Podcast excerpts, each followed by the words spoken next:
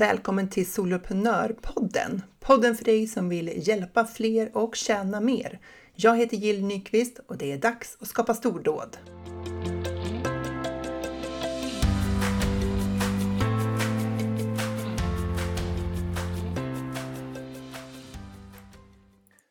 Om du, som jag och många andra som har lyssnat på den här podden vill skapa ditt drömföretag online så har jag en riktigt bra grej på gång åt dig. När jag började fundera på det här med att jobba online och att kunna hjälpa andra med min kunskap så då kändes det som en vision långt bort, en dröm som, som på samma gång kändes väldigt, väldigt angelägen eh, men eh, på samma gång också ouppnåelig. För jag hade verkligen ingen aning om hur jag skulle ta mig dit. Jag hade aldrig sålt något. Jag hade inte paketerat min kunskap eh, och liksom fått till ett erbjudande. Jag visste inte riktigt vilka jag skulle hjälpa, vilket i och för sig inte var någon ko på isen eftersom jag ändå inte visste hur jag skulle nå dem. Men jag hade den där brinnande känslan av att det var angeläget och att det bara måste gå. Även om inte jag förstod hur. Så jag började steg för steg. Och jag investerade i vad jag tyckte då var en jättedyr webbkurs. Och den gav mig en bra grund. Och sen gick jag med i en membership med likasinnande och upptäckte att det fanns en hel värld med soloföretagare som jobbar online. Det var fantastiskt roligt. Och nu, nu låter det här som att det var tio år sedan, men det var 2018 och mycket har hänt sedan dess. Och jag är så glad att du är här och lyssnar på Soloprenörpodden. I höst kommer jag ha i princip 100% av mina intäkter från onlinejobb. Och jag har hittat vilka jag ska hjälpa och hur jag ska hjälpa dem. Och det känns mer än fantastiskt. Det har varit en resa i många, många steg och jag vet precis vilka mentala och praktiska fallgropar som du ramlar i. För jag har redan varit i dem själv och jag går ner i några fortfarande. Jag har kört av vägen många gånger och tagit mig upp igen. Jag har fattat beslut som visade sig vara toppen och jag har fattat beslut som var, ja, inte lika toppen. Men jag har lärt mig. Och du lär dig ju hela tiden också av dina erfarenheter. Om du är som många av de som kontaktar mig så kan det vara så att du är osäker på om du har vad som krävs för att driva en medlemstjänst och om din kunskap eh, räcker till och passar för att paketera i en medlemstjänst. Därför har jag tagit fram två workshops eh, åt dig. Dag 1, det är den 18 augusti klockan 10 och då kommer vi prata om varför det aldrig har varit en bättre tid än nu att jobba online. Eh, och jag ska också berätta det viktigaste du behöver veta för att bli framgångsrik i att driva medlemstjänst. Och du kan svara på några frågor för att ta reda på om din nisch, alltså din kunskap, passar för just en medlemstjänst. Och sen kommer jag också svara på dina frågor.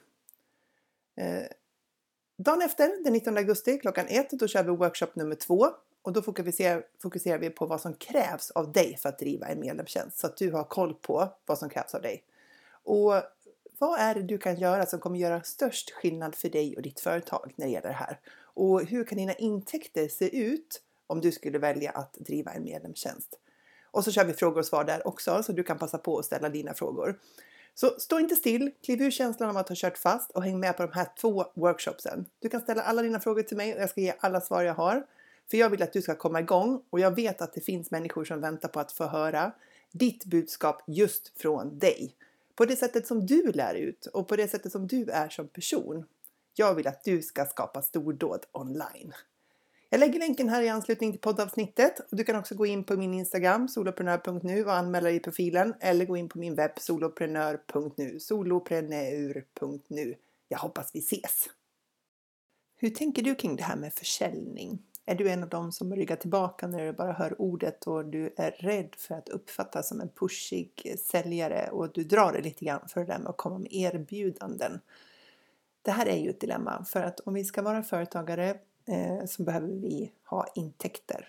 Om vi inte eh, säljer så får vi inga intäkter och eh, då blir det snarare en jobbig någon form av hobby, hobby-jobby så att det här med försäljningen är jätteviktigt för att vi ska kunna vara företagare som är hållbara över tid också ekonomiskt.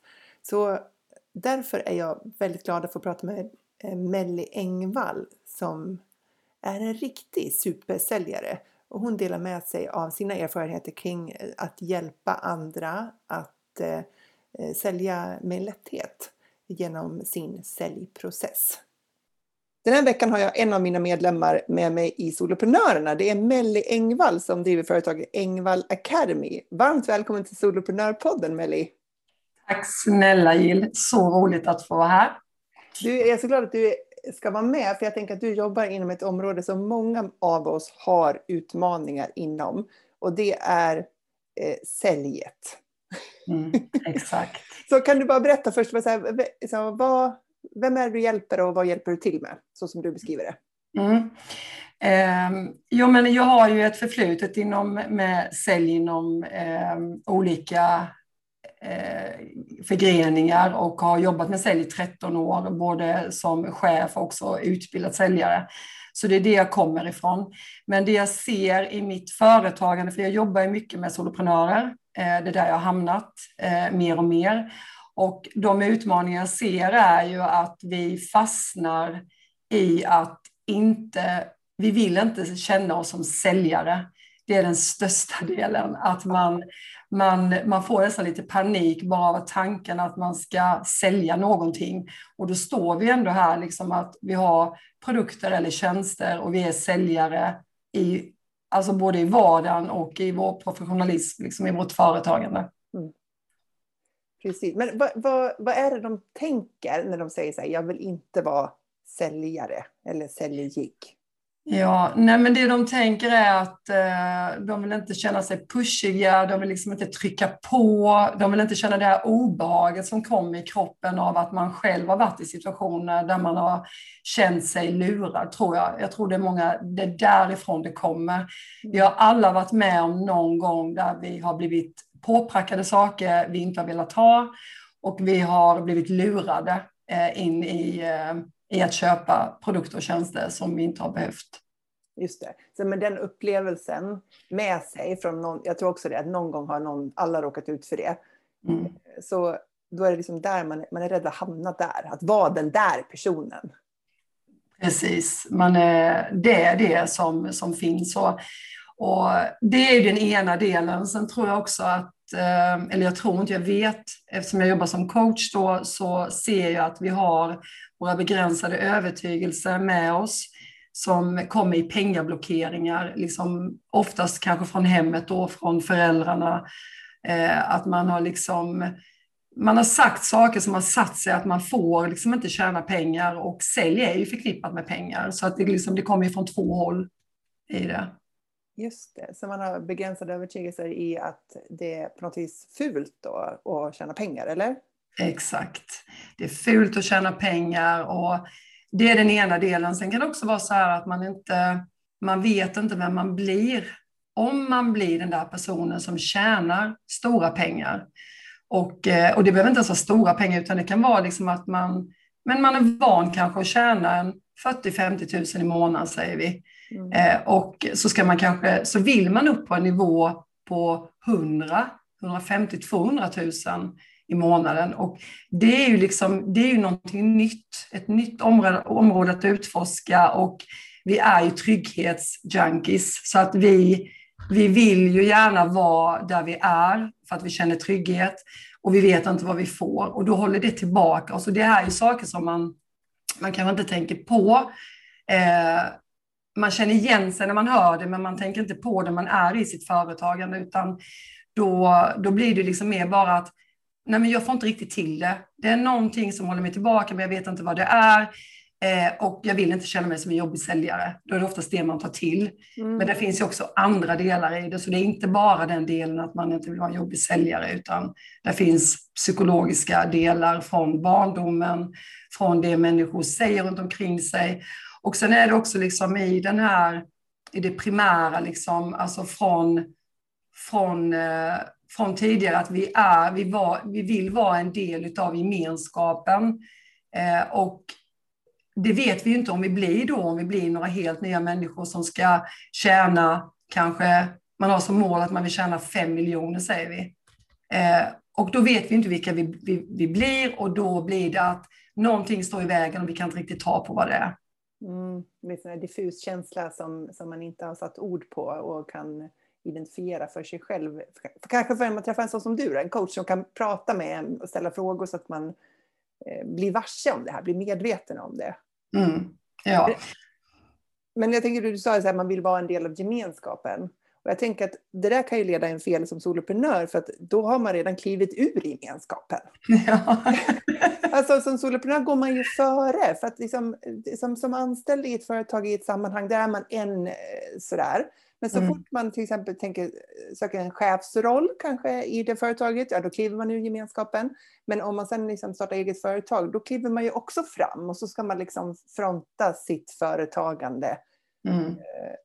Och då, då är man inte längre en bland de andra. Liksom. Nej, man har ju redan tagit det där steget ut på okänd mark och man är redan där. Men jag tror också det att när man har redan gjort det, då har man redan tagit de där stegen och det kan vara jobbigt. Alltså det företagandet, liksom, när man blir egenföretagare, det är ju jobbigt i sig att man gör så mycket olika saker som man, man vet att man vill göra det, men det är också obehag med det. Oh ja. Så att eh, då kommer alla de här andra delarna också. Så att ibland är det bara för mycket liksom, ut, utav allting. Och, och då är det så enkelt att falla tillbaka till tryggheten. Att nej, men då har jag ändå liksom det jag har. Jag vet vad jag har, men jag vet inte vad jag får helt enkelt.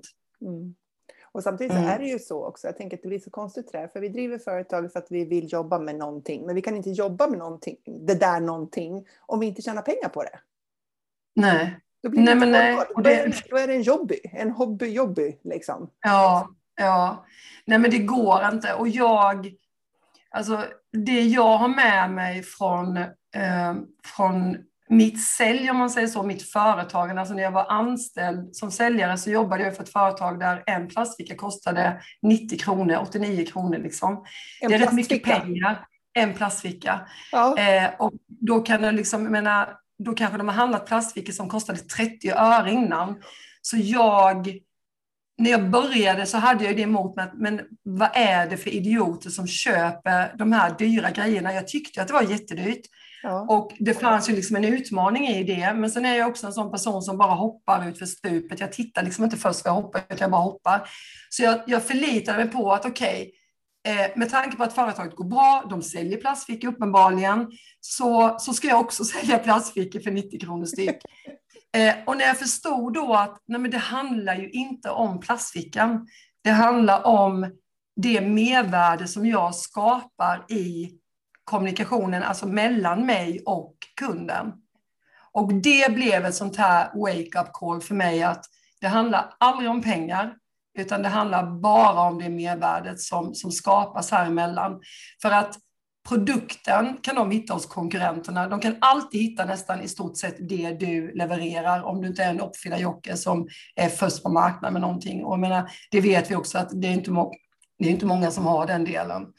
Men så att vi är ju, vi är ju en del av hela marknaden där ute. Mm. Så det som är det unika, det är ju det du levererar utifrån den personligheten du har in till kunden. Mm. Och när man börjar tänka på det sättet, då släpper man också lite det där vad det kostar, vad pengar är i sammanhanget. För att om jag skapar ett mervärde för dig Jill här nu, att du har ett trevligt möte med, dig, med mig och jag kan ge dig någonting Alltså slutprodukten är någonting som du kommer betala för. Men vårt samarbete det, samarbete, det jag ger dig i stunden här nu, det kommer vara viktigare än slutprodukten.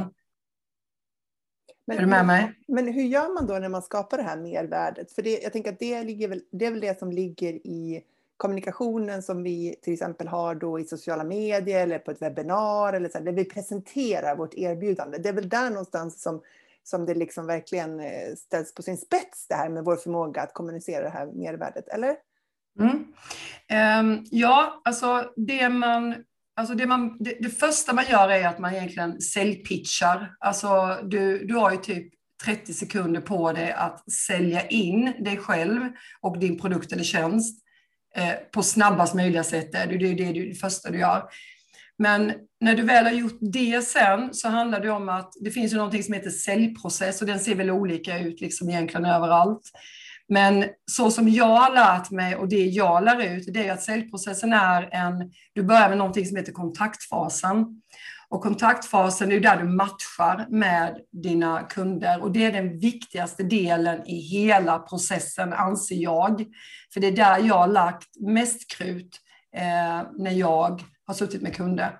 Så, att, så som det ser ut är att du har säljprocessen, du har kontakt, eller säljprocessen är kontaktfasen, du har demo, du har avslut, du har argumentation och du har återförsäkring. Och i kontaktfasen, den första delen, då sitter du bara med kunden och ställer frågor, pratar och har en trevlig stund så att fokus är inte någonstans på dig själv, utan det är bara på din kund. Så liksom, du lär bara känna kunden, du liksom kryper in på skinnet för att du vill, inte för att du ska få ut någonting av det, utan du är bara genuint intresserad av vem är det jag har framför mig här nu. Eh, men du letar ju också efter information så att du vet om liksom, vad är det den här kunden behöver för din tjänst eller din produkt. Då, den måste ju också matcha med det som, som kunden vill ha och det den behöver. Eh, så i kontaktfasen, det du gör där då, du börjar liksom med att bara fokusera på kunden.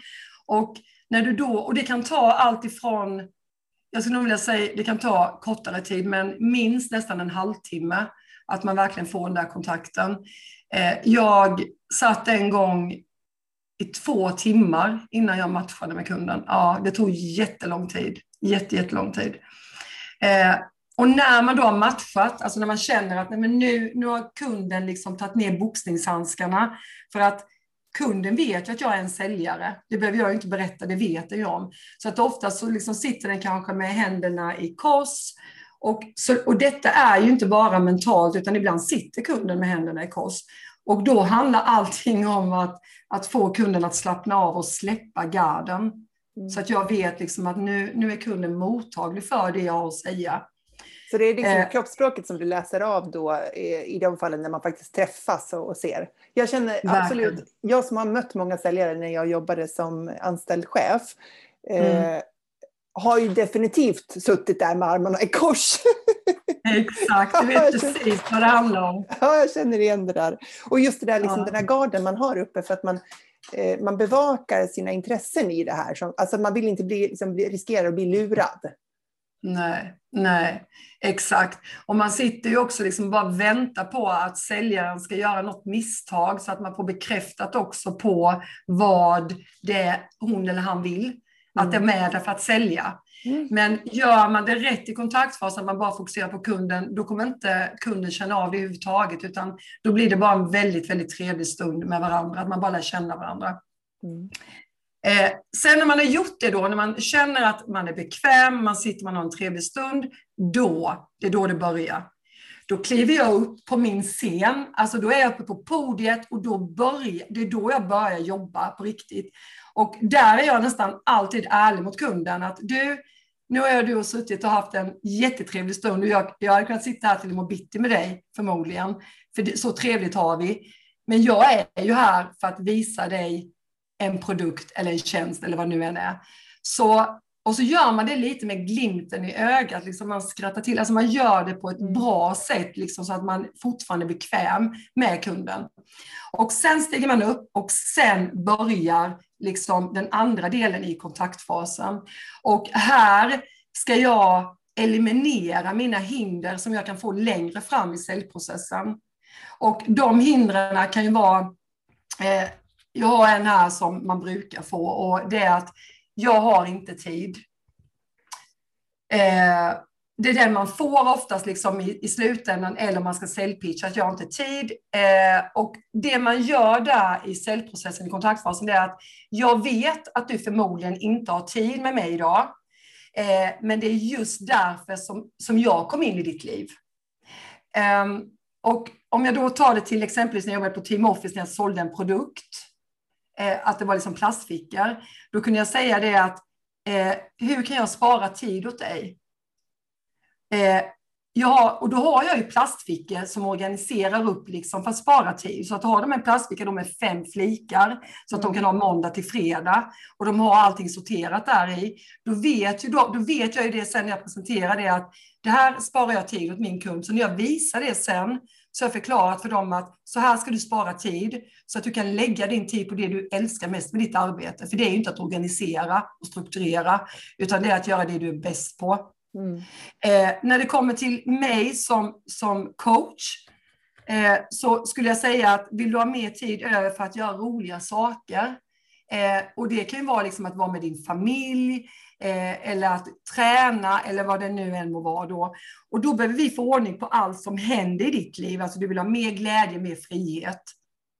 Så när jag då säger det i kontaktfasen, när jag liksom har, tar den här invändningen att de inte har tid för att kanske sitta där för att ge mig ännu mer tid i framtiden, då plockar jag ju bort det där. Så att när jag sen väl ska börja sälja, då sitter inte de och säger så här att nej men du, jag har inte tid. Nej, det har förekommit det. Jag har förekommit dem. Mm. Och det kan vara samma sak med att jag inte har råd, jag har inte pengar. Mm. Då, är det, då förekommer man ju, då kommer ju invändningen liksom med, som har med pengar att göra. Då vänder man ju det i kontaktfasen. Och exempelvis som jag sa, liksom när, man, när jag jobbade på Team Office, när jag skulle liksom springa in och pitcha mig själv liksom till högste chefen. Det jag gjorde där var att jag sprang in, hej eh, Melly Engvall från Team Office här. Eh, jag vet att du förmodligen inte har tid nu, men om du ger mig 5-10 minuter av din dyrbara tid så lovar jag dig att du kommer inte ångra en sekund att du tog emot mig idag. Och, liksom, och sen fortsätter man alltså efter det så att du använder ju den tekniken liksom, även om du pitchar dig själv. Mm. Att du hittar invändningen som du tror att kunden kommer ge dig mm. och sen använder du den i kontaktfasen. Så att där kan du jobba med flera stycken invändningar. Och där ska jag ge er ett tips. Och det är det här att oftast, de invändningarna som vi oftast får själva, det är, ofta, det är oftast det som vi har mest problem med själva också. Så att vi har skapat invändningarna utifrån vår egen rädsla av vad som komma skall. Så, så att vi är osäkra vad sa du Jill? Om vi oroar oss för någonting eller som du sa osäkra. Om vi är osäkra att vi inte kommer sälja, om vi är osäkra på om vi kan vår produkt tillräckligt mycket, då är det osäkerheten som kommer skina igenom och då kommer det skapa en, att vi inte kommer få igenom orden när vi väl börjar dema, sen vi kommer inte få med oss det. Eh, och liksom om det, om det handlar om tiden så är det tiden vi själva står och hoppa i och har fastnat i kvicksanden. Så att oftast är det vi, vi, vi speglar våra kunder utifrån våra egna rädslor när vi sitter. För vi får också tänka att vår idealklient, det är, ju, det är vi själva. Eh, så därför kommer vi få oftast exakt det vi själva står inför. Nu är detta på ett lite djupare plan i psykologi, men, eh, och det är, inte, det är inte där alla är. Men och då kan man generalisera, då kan man ta de invändningar som egentligen de flesta får och det är ju kopplat till tid, pengar. Eh, ja, men jag har inte tid, jag har inte råd. Eh, det är inte ofta man hör att jag känner inte för att träffa dig i 5-10 minuter. Nej. Den, den kommer ju oftast inte. Nej, precis. Det där har jag ingen lust med. nej, nej, nej. För det är vi ju liksom alldeles för hövliga liksom, för att ta till med en sån grej. Så därför får vi gissa oss till liksom vad som komma skall. Och där är det ju bra om man är i de här större grupperna eh, att man faktiskt ställer frågan för dem mot de som är i samma bransch som en själv, liksom att vilka invändningar får du? Mm. Och sen så använder man sig av det då i kontaktfasen. Så att den, alltså själva kontaktfasen är, det är den absolut viktigaste delen i hela, för sen kommer då eh, demonstrationen och då demar du din produkt liksom så som du så som du gör. Där kan jag liksom inte gå in för där måste det är ju sälj, eh, alltså där behöver man ju se hur personen gör. Eh, och sen kommer avslut och avsluten är ju liksom att jag gillar att man har tre olika avslut så att man inte bara har vill du eh, köpa detta eh, och det är 299 kronor för eh, den här produkten utan att man faktiskt har tre olika så att kunden får välja. Eh, det har visat sig i statistiken att det alltid är bra att ha tre avslut. När man har delat är det tre alternativ på köp? Är det det du menar? Ja, det är det jag menar. Mm. Men det har man ju, det har man ju hört liksom att eh, om det finns tre alternativ så tar man gärna det i mitten. Exakt, och så är det. Är det. Är det så? så? Är det. Ja, så är det. Och så finns det alltid liksom någon som kommer ta det dyrare och det finns alltid någon som kommer ta det billigare. Och det är också lite utifrån att vissa har inte de pengarna och då blir det mer bekvämt för kunden också att få ta det billigaste alternativet. De, kan, de kanske verkligen vill köpa. Mm. Men det kan ju också vara att man har alternativ på hur man lägger upp avslutet med att, eh, att du behöver inte betala allt på en gång utan att det finns att man kan betala per månad. Eh, så man kan dela upp betalningen. Mm. Men det är just att, att de får alternativ så att man inte bara säger att det kostar 299 kronor i månaden, punkt. Utan det ska finnas alternativ helt enkelt. Mm. Och sen att man återförsäkrar, den sista delen liksom handlar ju om att man eh, att kunden är nöjd och att man känner verkligen att man har fått med sig kunden hela vägen och att, man, att kunden är liksom trygg i det.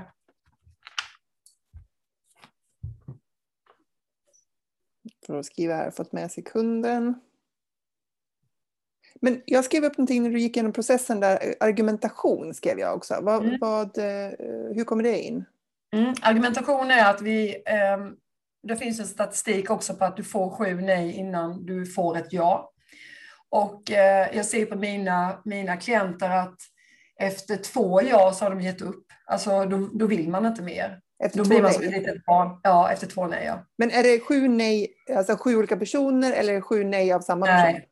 Det är sju nej av samma person. Det finns oh! de som säga sju nej innan de kommer till sitt jag. Och, och det är vanligt att det blir sju nej innan man kan vända det. Så att det vi gör är liksom att rädslan tar över fullständigt då, när, oftast när, när kunden har sagt liksom att Nej, men, tack, det här låter jättebra, men det här är nog ingenting för mig. Då har du fått ett nej. Ja. Eh, ja, och då blir det liksom att ja, men jag förstår, jag förstår ju, jag hör ju vad du säger, men vad är, det, vad är det du har hakat upp dig på? Är det något speciellt? Nej, men och så kanske inte kunden vill säga liksom att det är för dyrt, utan man liksom drar till med någonting helt annat. Och liksom det som kommer där då, då vänder man ju det en gång till. Så det kan vara bara, nej men, eh, nej, men det känns bara inte riktigt bra. Okej, okay, men vad är det som inte känns riktigt bra? För att det är svårt för mig också att avgöra liksom vad det är det jag berättat för dig. För att du är, du är intresserad av coachning eh, och du, du har ett mål och du har inte nått fram till ditt mål. Så vad är det då som gör att du inte hakar på det här? Och, och när, jag, när jag vet om att jag kan hjälpa dig. Eh, nej, men det känns som att ska vi träffas liksom en gång i veckan i tre månader, det är, liksom, det är mycket tid. Okej, okay, ja men det kan jag förstå. Det, är, det är en, en timme i veckan liksom och det är klart att den tiden ska ju tas på någonting annat. Men om du tänker vad det ger dig i slutändan. Om du tänker nu då att du kan få in 100 000 i månaden genom att du jobbar med mig. Eh, hur känns det? För då vill jag att kunden ska säga, ja men det känns bra, för du har ju fått ett accept på att det känns bra. Mm. Det är en del av säljprocessen, att man ska liksom få kunden att vända. Eh, och säger hon då, eller han då, att ja men, ja, men det känns bra, eh, det är klart att jag vill det. Ja, men och jag är din väg in dit. Så och tre månader, det är det vi behöver liksom för att ta oss förbi alla dessa hindren som finns, som kanske finns i ditt förflutna för att du ska ta det vidare. Och du behöver ha din liksom, disciplin för att göra de här sakerna. Och där möter jag ju upp dig en gång i veckan så att vi ska ta oss vidare till nästa steg. Liksom, då har jag fått fem nej redan. Och där där, men där har du också gillat, nu börjar det hända lite. Nu, vi liksom, nu har jag fått över liksom kunden kanske på, på andra sidan. Ja, men jag sitter här på eh. Zoom nu, jag känner så här, ja, jag köper! ja, men det är det det handlar om. Och jag menar någonstans, här är det också att det är min säkerhet. Jag vet hur jag jobbar med mina klienter, jag vet vad jag har fått ut utav, utav dem jag jobbat med innan.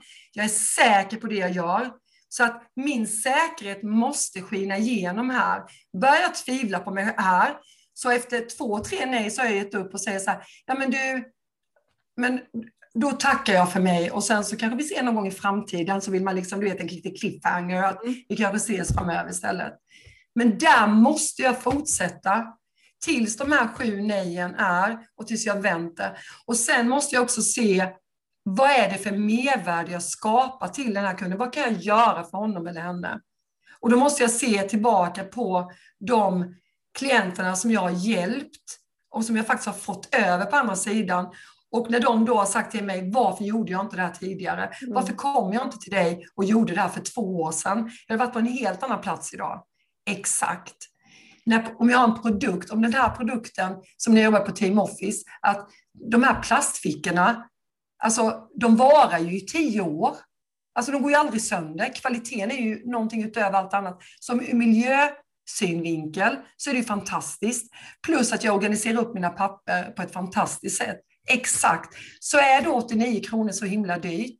Nej, det är det inte. Mervärdet där skapar så mycket mer i slutändan. Och då, helt plötsligt, så är jag i den känslan och inte i mina rädslor över att inte få med mig kunden. Så det gäller ju verkligen att bottna i värdet man står för. Alltså så här, vad, vad, oavsett om vi pratar produkt eller tjänst, så här, vad är det jag möjliggör och verkligen vara där? Exakt. Det är precis det det handlar om. Och då eliminerar man sina egna rädslor och då helt plötsligt så är det inte jobbigt heller att få de där nejen för då mervärde är ju inte kopplat till en dålig självkänsla eh, utan det är ju kopplat liksom till att resultatet finns där och jag kopplar på mig själv på resultatet. Jag har resultatet och även om jag inte har resultatet så vet jag att jag är grym på det jag gör. Det måste jag vara. Annars hade jag inte hållit på med det jag gör. Vi soloprenörer, vi sitter ju på, vi har ju den här, vi har skapat vårt företag utifrån en dröm som vi tror på. Mm. Och vi hade aldrig tagit det steget om vi inte hade gjort det vi är bäst på. Eller om vi står och säljer någonting. någonstans, oavsett om du står och säljer eh, i, i direkthandel, du står ju där av en anledning och du tror på det du gör. Annars är det ju dags att byta jobb, alltså göra någonting annat om man inte tror på det. Så att jag ser det alltid som att det är ungefär som när jag coachar, det finns två vägar. Det är den gamla vägen och den nya vägen. Och det är samma sak, antingen tror du på dig själv eller så gör du det inte. Det finns ingenting däremellan, utan det måste man eliminera, det måste man ta bort. Så att man liksom verkligen vet att jag ska dit. Eh, och det finns ingenting som ska stoppa mig.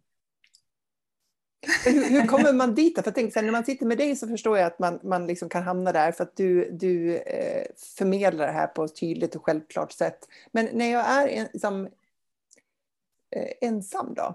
Alltså på, mm. när jag är hemma i min vardag liksom, och den här känslan av värde, det är då man börjar ifrågasätta sig själv och jag tänker de begränsande övertygelserna handlar ju också om min mm. leverans många gånger. Mm. Har det här verkligen så stort värde? Och tänk om, och mm. den där kunden fick inte riktigt bra resultat och så fokar man på den personen och glömmer liksom bort att våra kunder måste ju möta upp och göra sin del oavsett vad vi säljer. Vi kan inte liksom göra deras armhävningar åt dem på gymmet utan liksom de måste göra sin del. Sådär. Ja. Hur, hur, hur gör man? Ja, alltså från jag, jag utgår ju alltid från liksom att jag har mitt ansvar för att ta hand om det jag är bäst på. Och sen har mina kunder ansvar för att ta hand om det de är bäst på. Eh, så att jag kan ju inte, precis som du sa, jag kan ju inte göra deras arbete, men däremot så har jag ett ansvar för att göra det bästa av mina dagar. Så att liksom det jag levererar, där är jag väldigt styrd av att jag Nej, men det, det, det, får aldrig bli 50 procent och det får inte bli 70 procent. Utan det jag levererar det ska vara 100 procent. Så att jag har ju den inriktningen, har jag, jag är så målmedveten så att det, det, det är dit jag vill. Men det kräver ju också att jag tar hand om mig själv. Alltså, jag jobbar mycket med att att skapa en energi inom mig. Så att jag behöver liksom ha mina tidiga morgnar, jag behöver ha meditationen så att jag liksom kommer in i, i, i rätt känsla redan på morgonen. Eh, och så att jag är stark till mig själv. Så att min familj vet ju att på morgonen, kom inte med problem till mig. Alltså kom inte och säg att ja, men fy fan vilken, vilken jävla natt jag hade, jag har inte sovit någonting och jag har vaknat på fel sida. Utan på morgonen, så det får du ta hand om själv. Eh, och där liksom boostar jag mig själv. Från klockan fem på morgonen boostar jag mig själv. Sen om det är så att någon ringer, någon familjemedlem ringer klockan nio, bara mamma, eh, eh, nu är det skit, för vi är ju en idrottsfamilj, så det, det blir mycket sådana saker. Då, då, är jag, då är jag redo liksom för att ta tag i det, för då har min arbetsdag börjat. Men aldrig på min egen tid. Och det, det, det jag gör liksom är att Ehm, ja, men attraktionslagen, jag jobbar med den, har gjort det hela mitt liv, från början utan att jag vetat om det. Men den innebär ju att vi vibrerar ju på, på cellnivå. Eh, våra kroppar vibrerar på cellnivå. Och på cellnivå är det också där, liksom, det är maten, det är ju liksom när vi tränar, allt vi gör liksom i den fysiska världen. Men vi har ju också den psykiska världen eh, inombords där, där det är ungefär som att när du vrider på radion, liksom att du vet att du måste upp på en, på en megahertz på 104,6 och så vibrerar det och så hittar du kanalen. Våra kroppar vibrerar ju på någonstans mellan 60 till 70 svängningar per sekund. Och det gör att jag vet om att jag måste in på den, på den energinivån för att kunna leverera på högsta.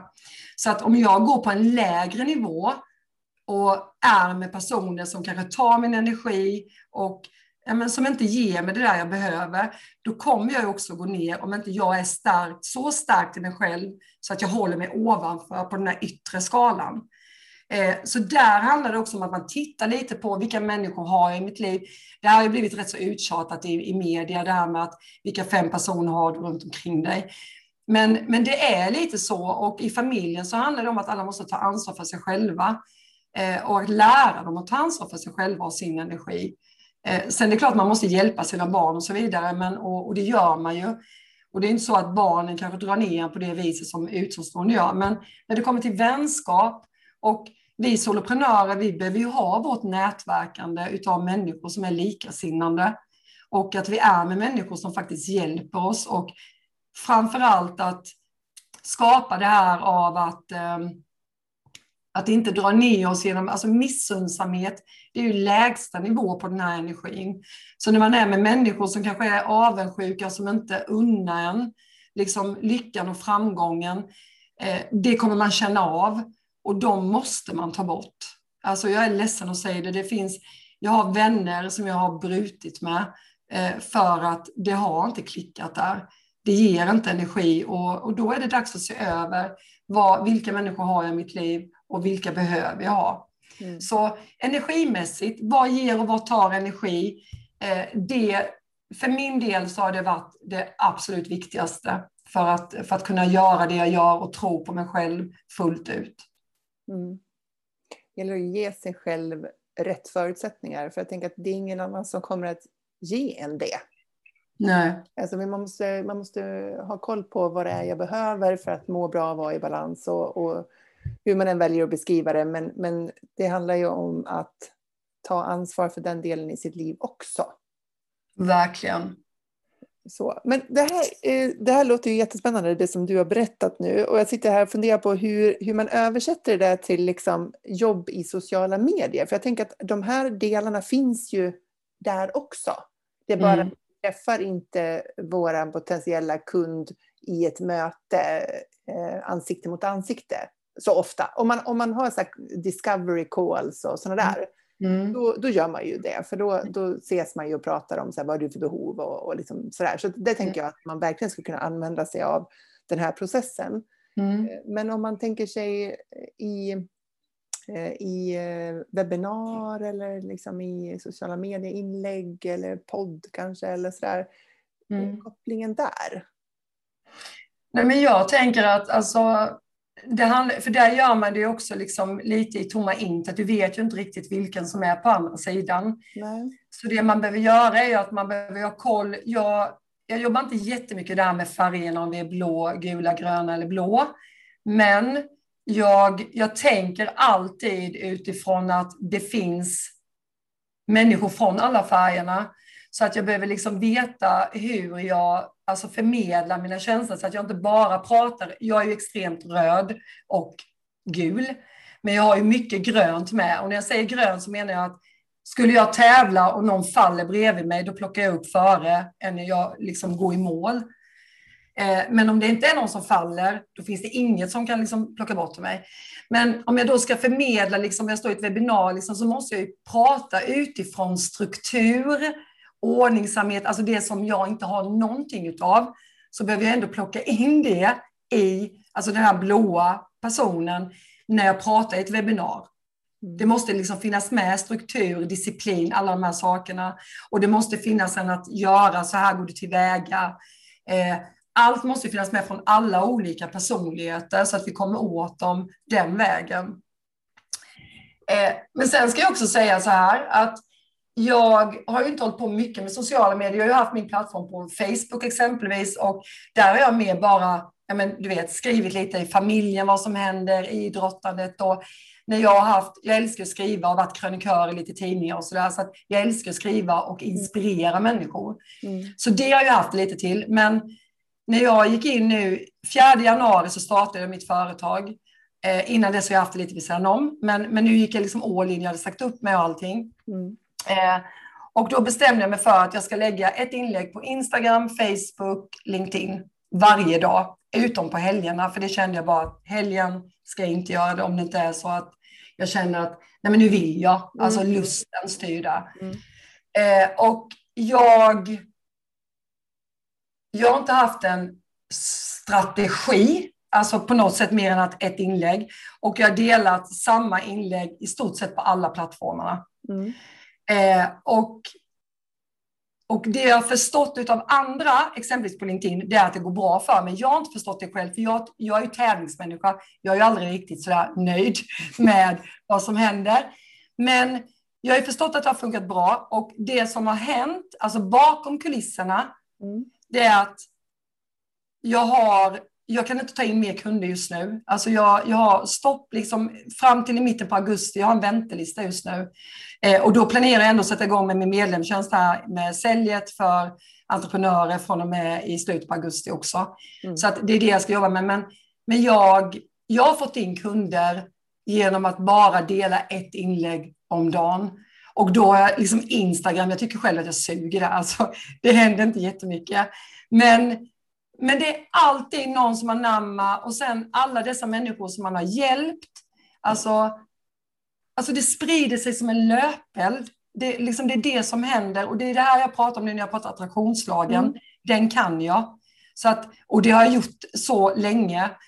Eh, och det gör på något sätt som det manifesteras av energin. Så länge jag har en bra energi inom mig och så länge jag förmedlar den energin till människor så kommer allting till mig också. Mm. Sen självklart så måste man ju också, man får inte glömma det med attraktionslagen att eh, attraktionslagen är inte någonting som är. Alltså det är inte stående utan det är ett verb. Alltså att tro på någonting, det är att göra någonting. Mm. Alltså en vibration, en cell, står inte, den är inte stilla. Den vibrerar hela tiden. Så att om det ska ske saker och ting så måste du göra actions. Du måste göra saker. Mm. Det kommer liksom inte... Jag, tror, jag har nog aldrig jobbat så mycket som jag gör nu. Eh, alltså, varje måndag och tisdag så jobbar jag från åtta på morgonen till halv tio på kvällen. Jag har klienter hela dagarna och sen har jag liksom min utbildning måndag, tisdag. Och sen onsdag så försöker jag jobba fram till klockan tre. Eh, torsdag, fredag jobbar jag till klockan två. Och det är för att jag ska kunna andas lite också och göra de här sakerna som jag inte hinner. Mm. Men sociala medier, jag tror att vi har, satt upp, vi har fått upp en bild av att allting måste vara så himla perfekt. Och vi måste följa de där stegen som alla skriver och alla ändrar lite någonting bara för att det ska bli deras egen mm. liksom, sanning för människor för att man ska köpa det. Men, och jag, jag, jag är undantaget där. Alltså vi behöver verkligen inte göra det specifikt på det här sättet. Eh, och du vet ju också Jill, när jag hade min coachning med dig med, eh, med medlemstjänsten, att jag var ju fast där ett tag i att ska jag inrikta mig på idrotten, ska jag inrikta mig på företagandet eller ska jag inrikta mig på säljet? Jag visste verkligen inte. Och liksom, de flesta sa att du måste nischa dig åt ett håll. Och jag bara kände, jag kände mig så inlåst. Mm. Jag kan inte nischa mig mot ett håll, det går inte, det tog verkligen emot. Och när, jag, när, när, vi började prata om, om, om, huset och att jag skulle ha olika dörrar, att jag låste inte dörren utan jag öppnade en dörr och jag stängde en annan. Och så skulle jag bara se vad det skulle leda. Och när jag gjorde det, då bara exploderade ju allting. Så att det, är liksom, det handlar om att låsa in sin energi. Lås inte in din energi och låt andra tro att det måste vara på ett speciellt sätt. Gör det på ditt sätt, det som känns rätt för dig och bara gör saker. För till slut så kommer det hända saker där du ser att okej, okay, det här blev inte jättebra. Nu, nu stänger jag den dörren och så öppnar jag en annan. Mm.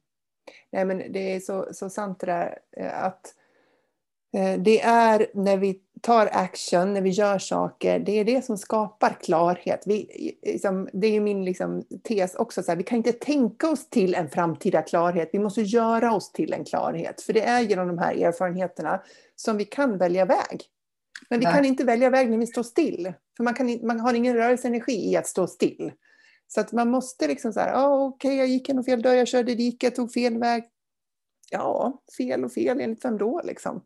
Eh, så, så jag, jag, jag, tänker att det finns så otroligt mycket att vinna på det där och att, att börja göra så. Mm. Men utifrån din beskrivning så här, på den här processen, min, min vet du, matchning mellan sociala medier och eh, onlineföretagare eh, och din säljprocess här, mm. det är ju att eh, när man är i den här kontaktfasen, mm. den, den kan vi vara i om vi bjuder in till det i våra inlägg. Vi kan ställa frågor om vilka behov som finns. Och jag tänker att du, de inlägg som jag sett från dig i sociala medier, både på LinkedIn och Facebook och sådär, eh, har ju handlat mycket, man har ju känt din energi i det. Mm. Eh, och jag tror att det, det är det som liksom smittar av sig. Så att där, där, även om inte du har suttit med människor en och en och, och, haft den här dialogen, så är det ändå det någonstans de har uppfattat i de inläggen. Mm. Liksom, mm. Att det finns mm. där. Mm. Eh, och när det gäller själva demonstrationen av vår tjänst i det här fallet, online-tjänst, så eh, blir ju den delen, liksom, om, man, om man presenterar det på ett webbinar till exempel, där man mm. har den här fasen där man beskriver vilken transformation man erbjuder och på vilket sätt den ska levereras. Liksom. Där man bemöter de här invändningarna igen liksom, och, och, man gör det jobbet där. Eller så gör man det inlägg på sociala medier, men då blir det lite mer utspritt eftersom man delar upp det och sådär. Um, och sen i avsluten, det är ju checkout. Liksom. Mm. Det är ju där, så här, välj det här abonnemanget. Som soloprenörerna mm. var ju så här, mm. månadsabonnemang eller årsabonnemang. Exakt. årsabonnemanget får de här, det kostar lika mycket, men du får alla de här grejerna till. Då, liksom, så mm. Mm. Eh, eller också har man tre alternativ, men liksom, det är där det kommer in. Mm. Och sen tänker jag på återförsäkrande, som du nämnde också. Det, det är ju taxsidan. Mm. Bra jobbat, bra val, fantastiskt kul att du är. Liksom. När jag mm. öppnade upp Soloprenörerna nu i våras, då spelade jag in en video där jag stod med ballonger så här, Åh, välkommen! för att jag ville att alla skulle känna sig personligt ja. välkomnade av mig och jag blåste in sån här tuta, så här, som åkte ut. Här. jag spelade in den där videon själv och jag höll på att dö. Jag tänkte bara grannarna kommer tro att jag är galen. Jag står här framför liksom en iPhone på ett stativ och bara Men men jag vill ju att man ska känna att man gjort ett bra val. Liksom, ja. Man vill bli bekräftad ja. i det och man vill att liksom, den här taxiren ska bekräfta mig i det valet. Och jag vill att det första mejlet ska säga så här, grymt att du är ja. här. Ja. Det beslutet ever. Det finns inte en bättre plats att vara på om du vill göra det här och i mitt fall då medlemstjänster. Så, mm. så att, eh, jag tänker att det finns jättemånga eh, delar. Jag tänker du som lyssnar på det här också, mappa in liksom, hela ditt onlinearbete i de här stegen som vi har fått nu i säljprocessen. För att vi finns här vi gör det här. Verkligen. Men vi är kanske olika, säga, olika duktiga och olika medvetna mm. om de här respektive faserna. Vi är mer mm. bekväma kanske i någon fas, mindre bekväma i någon annan och sådär. Och det gäller ju att få att hålla hela vägen genom det här då, så att man levererar mm. alla delar bra. Mm. Ja, men så är det. Och sen jag, eh, jag jag brukar säga det också, liksom att tydligheten, var tydlig med vad det är du säljer för någonting så att de verkligen vet det. Den är jätteviktig. Mm. För den kom jag ju på efter ett tag, där liksom att jag måste vara mer tydlig med vad det, är, vad det är jag gör. Och sen är det, gör det med säkerhet. Alltså, varför ska jag välja dig? Jag menar Jill, jag vet ju liksom, jag hoppade ju på din medlemstjänst utan att egentligen veta ens vad en medlemstjänst var. Jag, jag köpte ju din energi rätt av och bara tyckte att nej men det här låter bra. Och sen när jag väl liksom kom in, jag menar jag har fortfarande inte startat med medlemstjänst, jag har varit med i över ett halvår tror jag. Jag betalar varje månad och jag gör det med glädje. Och grejen är så att, att jag gör det med glädje är ju för att det är mervärdet, nu är vi där igen, mervärde det mervärde som du skapar genom allt det du ger utöver det som är själva medlemstjänsten. jag, jag har ju lärt mig så otroligt mycket på det. Och sen ska vi inte bara ska, så snacka om gemenskapen, alltså de människorna som faktiskt är i din medlemstjänst. Alltså, jag ska träffa en i nästa vecka live och jag bara, ja men verkligen, alltså vi, vi connectar ju på ett annat plan. Alltså det är så mycket kärlek i, i den här medlemstjänsten och, och det ger ju mig också trygghet när jag behöver hjälp med någonting. Jag bara skriver där i gruppen. Man får svar direkt när det gäller allt, för det är inte bara medlemstjänst, utan det är ju allt i företagandet. Så det är det som är så häftigt liksom, med, med det. Och sen ska jag bara säga det, och tryggheten också. Trygg, att, man, att man levererar, att kunden känner att man blir omfamnad. När jag väljer dig så får jag det här att jag är med, jag håller dig i handen hela vägen. Så länge du är min kund så håller jag dig i handen. Mm. Och det är också samma sak när det kommer till dig Jill. Att jag kan ju prata med dig eller om dig med värme för att jag känner mig omhändertagen. Eh, och det är viktigt för mig. Mm. Det, det, är trygghet för mig. Så att de här delarna måste vi också ha med oss och veta varför. Om, om, om dina kunder ska betala för någonting och du ska sälja någonting så behöver du ha med de här delarna. Det är jätteviktigt. Ja, men tusen tack för den feedbacken. Och jag tänker att många saker som du liksom lyfter fram här det är kanske saker som man liksom inte riktigt har reflekterat över medvetet. Nej. Utan, här, utan när du säger det så, så här, ja men det är så, jag, jag, vill ju också känna så. Alltså man kan känna igen sig, det är klart man vill vara i en sån situation och sådär. Mm. Men vem är jag när jag säljer? För, att, för mig är det mycket ledarskap i det här också. Mm. Eh, för mig är det ju viktigt att jag kliver fram, oavsett vilken medlemstjänst det är, som en ledare som, som står för någonting. Som har en riktning, som har en vision liksom, och som, som, har, eh, som jag, där jag kan känna att jag eh, att jag kan stå för den jag är i gruppen liksom, med mitt ledarskap och sådär.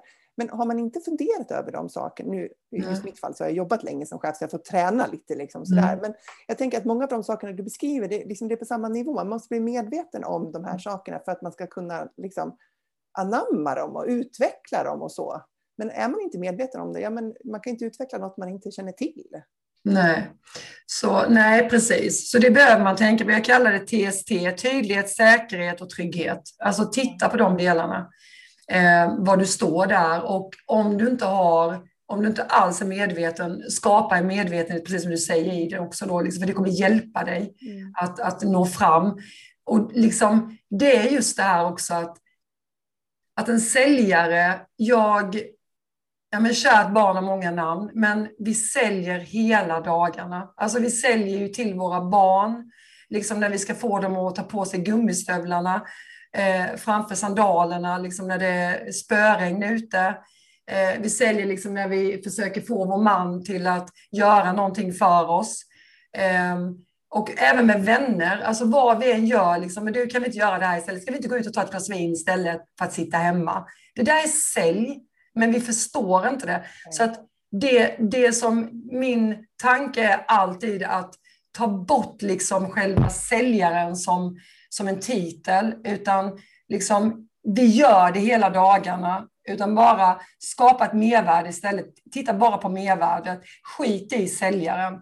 Skit i att, liksom att, det, att, du är, eh, att du är ägaren av företaget och det där är kunden, utan bara nu ska jag träffa en vän, och jag ska ge ett mervärde till den, så mm. kommer det hända fantastiska saker i ditt företagande. Du, du har definitivt sålt in detta till mig i alla fall. Tack för all klokskap Melly. Om man vill läsa mer om dig nu, vilket jag tänker att kanske många vill efter detta, var mm. hittar man dig? Ja, eh, jag har betalat för en hemsida som inte är färdig.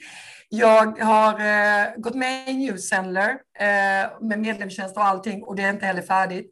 Men jag finns som Alexandra Engvall på vissa sociala medier, medier och Emelie Engvall på Facebook.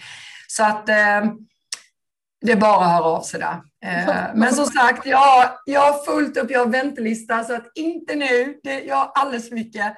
Så jag tar jättegärna, och jag, ni får jättegärna skriva om det är någonting jag svarar, absolut. Men jag kan inte ta emot mer kunder just nu, tyvärr. Även om jag skulle vilja. Men man kan absolut hänga med dig på sociala medier då? Definitivt. Det är ni hjärtligt välkomna att göra. Tusen tack för att du var med i Soloprenörpodden, Melly. Tack själv Jill för att jag fick vara med. Så himla kul. Jag skulle kunna sitta med dig hur länge som helst. ja, alltså det, är ju så, det finns så mycket spännande att prata om. Verkligen. Jag hoppas att ni som lyssnar nu har fått eh, riktig inspiration för att sälja er till era stordåd.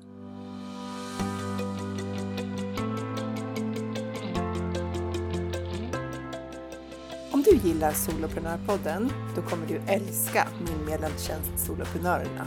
Och om du älskar att hjälpa människor med din kunskap, då kommer du verkligen uppskatta att jobba online genom att driva en medlemstjänst. Medlemstjänster är det roligaste sättet att sälja dina tjänster online för att nå den frihet du strävar efter och få de intäkter du drömt om och för att hjälpa dem just du brinner för. Den 23 augusti då öppnar jag Soloprenörerna igen och jag hoppas att du kliver in genom dörrarna då så att du kan skapa dina stordåd online.